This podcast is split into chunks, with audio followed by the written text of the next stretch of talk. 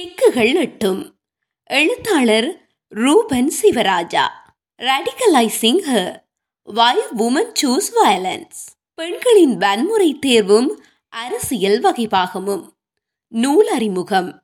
பெண்களின் வன்முறை தெரிவு அதற்கான அகப்புற நிர்பந்தங்கள் கள அனுபவங்கள் போருக்கு பின் பெண்கள் எதிர்கொள்ளும் வாழ்வியல் சமூக நெருக்கடிகளை இந்நூல் அனுபவ ரீதியாகவும் உரையாடல்கள் கதையாடல்கள் வழியாகவும் முன்வைக்கின்றது. இதில் பேசப்படும் அனுபவங்களும் கதையாடல்களும் தகவல்களும் பெரும்பான்மையாக நிலவும் கட்டமைக்கப்பட்ட பார்வைகளை கட்டுடைக்கவும் புரிதலை வளர்த்து கொள்ளவும் உந்தக்கூடியது. உலகளாவிய பெண் போராளிகளின் அரசியல் வகிபாகத்தினை பெண்ணிய மற்றும் சமூக பண்பாட்டு அரசியல் நோக்கு நிலைகளில் விளங்கிக் கொள்ளவும் உதவக்கூடியது. அவை தொடர்பான உரையாடல்களுக்கும் வழிகோலக்கூடியதாகும். ரேடிகலைசிங் ஹ வை உமன் சூஸ் வயலன்ஸ் என்ற இந்த புத்தகம் பெண்கள் வன்முறையை எதிர்பரிசியலாக தேர்ந்தெடுக்க நிர்பந்திக்கப்படுகின்ற புறநிலைகளை அனுபவ பகிர்வுகள் ஊடாக முன்வைக்கின்றது. ஈழம் கொலம்பியா எரித்ரியா பாகிஸ்தான் உட்பட்ட தேசங்களைச் சேர்ந்த வன்முறையை எதிர்பரிசியல் வழிமுறையாக கைக்கொண்ட பெண்களின் அனுபவங்கள் பகிரப்படுகின்றன. நூலாசிரியர். எனக்கும் இந்த புத்தகத்தில் நான் விவரிக்கும் பெண்களுக்கும் வன்முறை என்பது ஓர் அரசியல் யதார்த்தம் என்கிறார் நூலாசிரியர் நிம்மி கௌரிநாதன். பாலினம் மற்றும் அதிகாரம் தொடர்பான உரையாடல்களில் பெண் போராளிகளை தவிர்த்துவிட முடியாது என்பதை வலியுறுத்துகின்றார். இவர் ஈழத்தமிழ் பின்னணியை கொண்ட அமெரிக்காவில் வாழும் எழுத்தாளர். இவர் பாலினம் மற்றும் வன்முறை சார்ந்த பேசு பொருளில் பல்வேறு ஆய்வுகளை மேற்கொண்டு வருபவர். கலிபோர்னியா பல்கலைக்கழகத்தில் அரசியல் விஞ்ஞான துறையில் கலாநிதி பட்டம் பெற்றவர். இராணுவமயமாக்கல் பாலினம் மற்றும் அரசியல் வன்முறை மற்றும் மனிதாபிமான தலையீடு பற்றிய கல்வியியல் ஆய்வுக் கட்டுரைகள் மற்றும் ஊடக பத்திகளையும் தொடர்ச்சியாக எழுதி வருபவர்.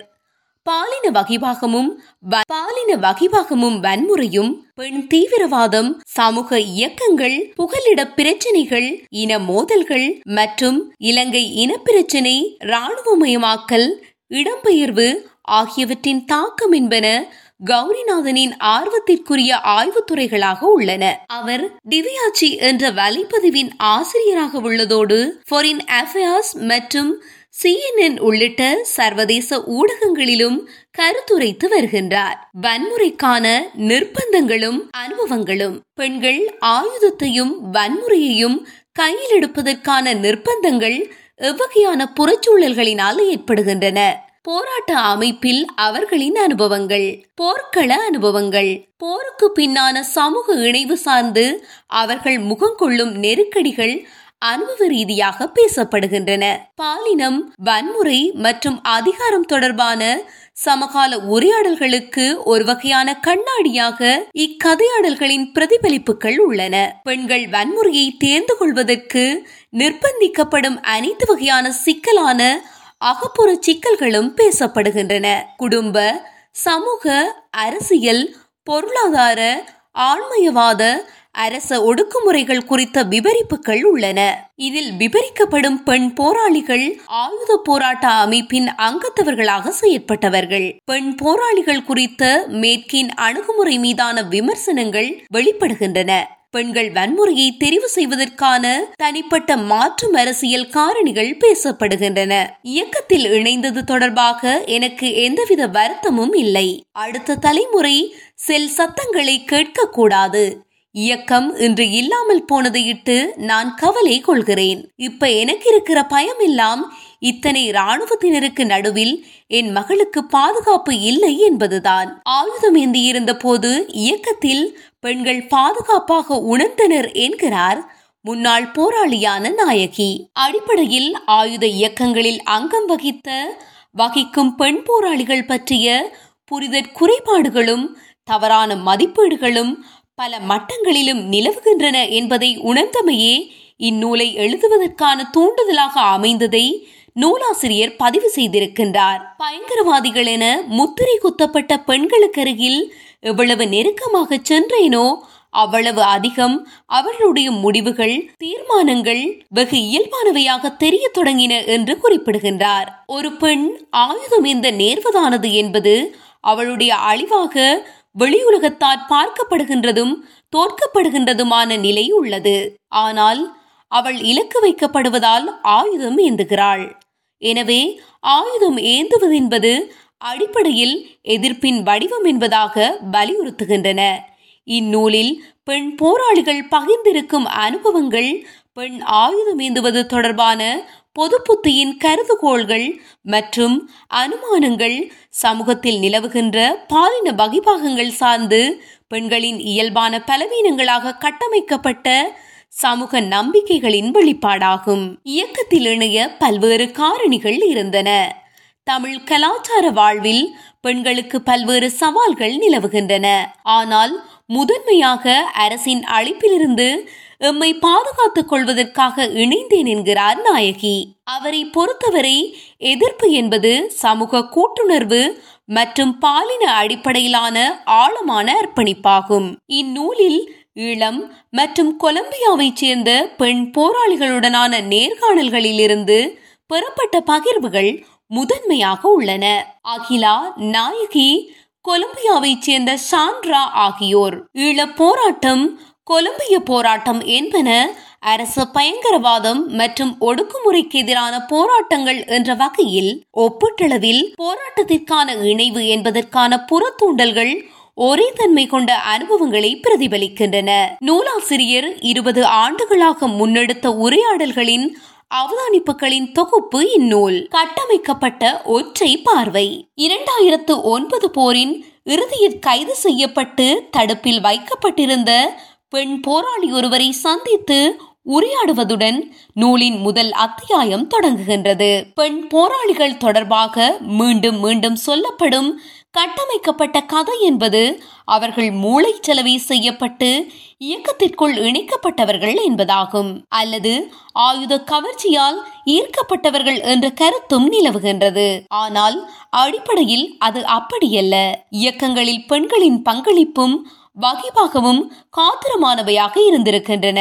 போராட்ட அமைப்பின் அனைத்து அரசியல் சமூகமயமாக்கல் வடிவங்களிலும் போர் நடவடிக்கைகளிலும் அவற்றின் முன்னேற்றங்கள் பின்னடைவுகள் உட்பட பெண்களின் பங்களிப்பு இருந்திருக்கின்றது என்கிறார் நிம்மி. அதுவும் முன்னர் இல்லாமல் இருந்த அல்லது தடுக்கப்பட்டிருந்த அரசியல் வழியில் அவர்கள் இயங்கி இருக்கின்றனர் போராட்டம் மூலம் பெண் போராளிகள் மத்தியில் ஒரு அரசியல் சுய உணர்வு வெளிப்பட்டிருக்கின்றது. ஒரு பெண் போராளி எல்லா வகையான ஒடுக்குமுறைகளையும் எதிர்ப்பதற்கான திறன் கொண்டவளாக உருவாகின்றாள். அதன் பொருள் ஒரு முன்னோக்கும் தெளிவான அரசியல் இலக்கமுடைய அமைப்பு அவ்வாறு அவளை உருவாக்குவதற்குரிய தன்மைகளை கொண்டிருக்கக்கூடியது என்பதாகும். சிக்கலான சமூக உளவியல். நான் இயக்கச் சீருடை அணிந்து கொண்டு துப்பாக்கியோடு நகருட் சென்றபோது அனைவரும் என்னை பார்க்கும் விதத்தில் ஒருவித மரியாதை தென்பட்டது. ஆனால் இப்போ சீருடை ஆயுதமின்றி செல்கிறேன். மனிதர்கள் என்னை கண்டவுடன் தமது முகங்களை திருப்பிக் கொள்கின்றனர் அல்லது என்னை பார்த்து ஏளனம் செய்கின்றனர். போலி நாணயம் போல் எனக்கு மதிப்பேதும் இல்லை. என்ற கூற்று மேற்கோளாக இடம்பெற்றிருக்கின்றது. இக்கூற்று தமிழீழ விடுதலை புலிகளின் மகளிர் அரசியல் துறை பொறுப்பாளராக இருந்த தமிழினியின் கூர்வாளின் நிழலில் நூலிலிருந்து எடுத்தாளப்பட்டுள்ளது. தமிழினியின் கூற்று தமிழ் சமூகத்தின் அரசியல் விழிப்புணர்வு மற்றும் சமூக பார்வை சார்ந்த சிக்கலான உளவியலின் விளைவுகள். வெளித்தோற்றத்தில் இது ஆயுத போரின் தோல்வியின் விளைவாக தோன்றலாம். ஆனால் அதனை தாண்டிய சமூக உளவியலின் பின்னணியில் நோக்கப்பட வேண்டியது இதுவாகும். இரண்டாயிரத்து ஒன்பது மே மாதம் போர் முடிவுக்கு கொண்டு வரப்பட்ட பின்னர் போராளிகள் சரணடைய நேர்ந்த சூழல் விபரிக்கப்படுகின்றது. ஒரு நாளினும் புலிகள் இயக்கத்தில் நீங்கள் இருந்திருந்தாற் கூட கட்டாயம் சரணடைய வேண்டும். சரணடையாவிட்டால் நாம் கண்டுபிடித்து விடுவோம். ராணுவத்தினரின் இந்த அறிவிப்பு போராளிகளின் நம்பிக்கை முழுவதையும் ஒரு இயக்கத்திடமிருந்து வலு கட்டாயமாக இழுத்து அரசிடம் கையளிக்கப்பட்ட தருணமாக உணரப்படுகிறது. நீங்கள் போரில் தோற்றுவிட்டீர்கள். முன்னோக்கி நகருங்கள் என்று ராணுவத்தினர் கூறியதை நினைவு கூறும் அகிலா அவர்கள் தம்மை நடாத்தும் முறை தம்மை பழைய நினைவுகளை மறக்க உதவவில்லை.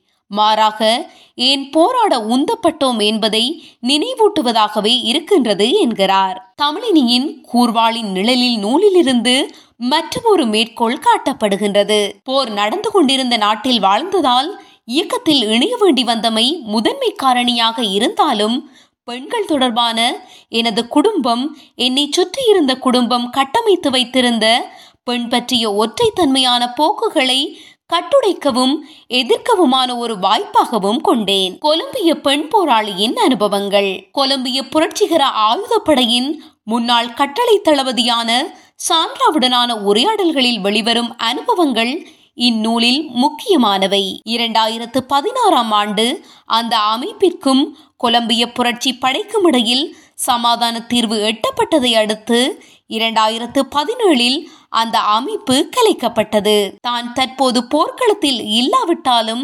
இப்பொழுதும் தன்னை ஒரு போராளியாகவும் எஃப்ஏஆர்சியின் உறுப்பினராகவும் தன்னை உணர்வதாக கூறியிருக்கின்றார். அவர் விடுதலை புலிகள் அமைப்பின் பெண்கள் பிரிவு குர்திஸ்தான் விடுதலை இயக்கமான பி கே கேயின் பெண் போராளிகள் பிரிவு உட்பட்ட உலகின் பெண் போராளிகள் பற்றி வாசித்தறிந்திருக்கின்றார்.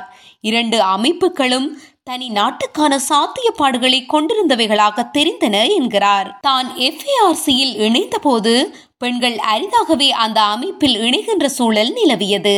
எஃப்ஏஆர்சியில் இணைவதென்பது குடும்பத்துடனான தொடர்புகளை முற்றிலும் துண்டிக்க வேண்டிய நிர்பந்தம் நிலவியது. எந்த குடும்பமும் எஃப்ஏஆர்சியுடன் தொடர்புள்ளதை காட்டிக்கொள்ள முடியாத விரும்பாத காலமும் சூழலும் அரசிடமிருந்து ஆபத்துக்களை ஏற்படுத்தக்கூடிய சூழல் நிலவியது. எஃப்ஏஆர்சி இயக்கம் அரசியல் மற்றும் ராணுவ பிரிவுகளை கொண்டிருந்தது. ராணுவ பயிற்சி அனுபவம் மற்றும் அதன் கடினத்தன்மை குறித்து நூலாசிரியர் வினவிய போது சாண்ட்ராவின் பதில் இப்படி வெளிப்படுகிறது. நடத்தைகளின் விலங்குள். வாழ்வில் அனைத்தும் ஒரு செயல்முறை சார்ந்தவை. மனிதர்கள் என்பவர்கள் பழக்கங்களின் நடத்தைகளின் விலங்குகள். ஒரு இயக்கத்திற்காக ஒருவர் எப்பொழுது தன்னை அர்ப்பணிக்கின்ற முடிவினை எடுக்கின்றாரோ அவரது மனமும் உடலும் பழக்கப்படுதல் தொடர்பான புதிய வழியை கண்டடையும். அவர்கள் செயற்பாட்டு விருப்பு கொண்ட அரசியற் பொருளாகுகின்றனர். தான் மூளைச்சலவை செய்யப்பட்டு அமைப்பில் இணையவில்லை என்றும் தன்னை சுற்றி நடந்த அநீதிகளுக்கான எதிர்ப்பு நடவடிக்கையாக தனது இணைவு ஒரு அர்த்தத்தினை கொடுத்ததாக கூறுகின்றார். இணைவிற்கு முன்னர் வெறுமனே பொதுமக்கள் மீதான சில கொலைகள் மற்றும் சமூக மாற்றத்தை விரும்பிய செயற்பாட்டாளர்கள் மீதான கொலைகளை மட்டும் பார்க்கவில்லை. பாரிய படுகொலைகளை கண்டேன் என்கிறார். எஃப்ஏஆர்சி பாலின சமத்துவ கொள்கைகளை வகுத்து கொண்ட அமைப்பு. அக்கொள்கைகள் அனைத்தும் நடைமுறை யதார்த்தத்தில் பிரதிபலித்தன என சொல்ல முடியாது. அமைப்பில் பெண் போராளிகள் அதிகரித்த போது உள்ளக உரையாடல்களும் அதிகம் இடம்பெற்றதாக கூறும் சான்றா பெண்களின் திறன்களை சில ஆண்கள் ஒத்துக்கொண்டு மதித்தனர் எனவும் சிலர் உரிய முறையில் ஏற்றுக்கொள்ளவில்லை என்றும் குறிப்பிடுகின்றார். தனது படைப்பிரிவில் பெண்கள் மத்தியில் அரசியல் முன்னோக்குகளை வளர்க்க முடிந்ததையிட்டு பெருமை கொள்கிறார். தான் கொண்டிருந்த சிந்தனைகளுக்கு மிக நெருக்கமாக எஃப்ஏஆர்சி அமைப்பு இருந்ததாகவும் சமூக நீதிக்காகவும் போராடிய அந்த அமைப்பின் ஓர் அங்கமாக விரும்பியதாகவும் அவர் கூறுகின்றார். சான்றா கல்லூரி படிப்பின் போது மாணவ அமைப்பின் தலைவராகவும் பின்னர் சமூகமன்ற தலைவராகவும் பொறுப்பு வகித்தவர். நூலாசிரியர் இரண்டு கோடை காலங்கள் தமிழீழ விடுதலை புலிகளின் கட்டுப்பாட்டு பகுதியில் தமிழ் பெண்களுடன் நேரம் செலவிட்டுள்ளார். அதனை கல்வியல் ஆய்விலிருந்து வேறுபட்ட கள ஆய்வு சார்ந்த ஒரு அரசியல் செயற்பாடாக வரையறை செய்கின்றார். தனது கல்வியில் வழிகாட்டிகள் இன மோதல்கள் மற்றும் உள்நாட்டு போர்கள் தொடர்பான போர் அரசியலை புறவயமாக கற்க சொல்லி தனக்கு ஆலோசனை வழங்கியதாக பதிவு செய்கின்றார். செயற்பாட்டு இயங்குதலும் பெண்கள் சார்ந்த கற்கையும் அதன் ஒரு பகுதியாக இருக்கவில்லை. நூலாசிரியர் தன் அனுபவ கதையாடல்களையும் தனது குடும்ப பின்னணியிலான சம்பவங்களையும் ஆங்காங்கே விவரிக்கின்றார். பெண் போராளிகளின் அரசியல் வகைபாகம். சிக்கலானதும் வன்முறை தழுவியதுமான வழிமுறைகள் மூலமான பெண்களின் அரசியல் வகைபாகத்தினை அணுகுவதற்கு மாற்று உலக பார்வை அவசியதாகுகின்றது. இது சார்ந்து கட்டமைக்கப்பட்ட பார்வைகள் இயல்பில் தெளிவற்றவை. பெண் போராளிகள் பற்றி கட்டமைக்கப்பட்டுள்ள பார்வைகள் பாலினம் தொடர்பாக கட்டமைக்கப்பட்டு பேணப்படுகின்ற ஆழமான நம்பிக்கைகளிலிருந்து பிறக்கின்றன. மேலும் அவை ஒடுக்குமுறைக்கான உந்துதலாகவும் உள்ளன. இயற்கையாகவே ஆண்களை விட பெண்கள் மென்மையானவர்கள் அமைதியானவர்கள். பெண்கள் மூளை செலவை செய்யப்பட்டு ஆயுத போராட்ட இயக்கங்களில் இணைக்கப்படுகின்றனர். தமது வாழ்வில் சந்தித்த ஆண்களினால் அவர்களினால் பட்ட துன்பங்களின் காரணமாக இணைகின்றார்கள். பெண்களுக்கு அதிகாரத்தினை கொடுத்தால் அதாவது அவர்களை செய்தால் வன்முறையை தெரிவு செய்வதிலிருந்து அவர்களை பாதுகாக்கலாம். மேற்சொன்ன அம்சங்கள் பெண் போராளிகளின் சுய உணர்வுமிக்க அரசியல் தெரிவு வகைபாகத்தை குறைத்து மதிப்பிடும் போக்குகள் பார்வைகளின் வெளிப்பாடு என்பதை இந்நூலின் கதையாடல்கள் மூலம் ஆசிரியர் நிறுவுகின்றார். இந்நூலில் இடம்பெற்றுள்ள எந்த பெண்களும் தாம் மூளைச்சலவை செய்யப்பட்டு போராட்டத்தில் இணைந்ததாக சொல்லவில்லை. வன்முறைகளின் வேர். அனைத்து வன்முறைகளுக்குமான வேர் அதிகாரத்துவம். நான் உன்னை கட்டுப்படுத்துவதற்கான உரிமையை கொண்டிருக்கின்றேன் என்பதிலிருந்து பிறக்கின்றது என்பதை பெண்ணிய சிந்தனையாளர் ரெபெக்கா சொல்நீற்றின் கூற்றினை மேற்கோள் காட்டுகின்றார். தனி மனிதர் திருமண குடும்ப உறவிலிருந்து சமூகம் அரசு என நிறுவனமயப்பட்ட அனைத்து வன்முறைகளுக்கும் அடிப்படையாக இக்கூற்று பொருந்தக்கூடியது. பெண்களின் வன்முறை தெரிவு அதற்கான அகப்புற நிர்பந்தங்கள் கள அனுபவங்கள் போருக்கு பின் பெண்கள் எதிர்கொள்ளும் வாழ்வியல் சமூக நெருக்கடிகளை இந்நூல் அனுபவ ரீதியாகவும் உரையாடல்கள் கதையாடல்கள் வழியாகவும் முன்வைக்கின்றது. இதில் பேசப்படும் அனுபவங்களும் கதையாடல்களும் தகவல்களும் பெரும்பான்மையாக நிலவும் கட்டமைக்கப்பட்ட பார்வைகளை கட்டுடைக்கவும் புரிதலை வளர்த்து கொள்ளவும் உந்தக்கூடியது.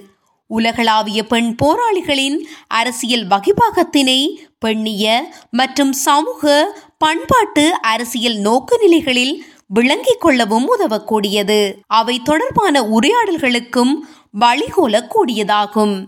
தொடரும்.